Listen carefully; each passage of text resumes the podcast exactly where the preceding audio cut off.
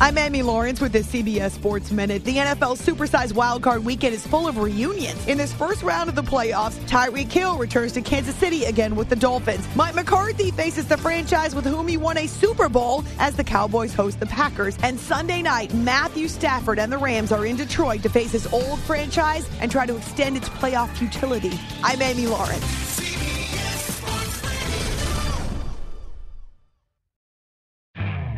You could spend the weekend doing the same old whatever, or you could conquer the weekend in the all-new Hyundai Santa Fe. Visit HyundaiUSA.com for more details. Hyundai, there's joy in every journey.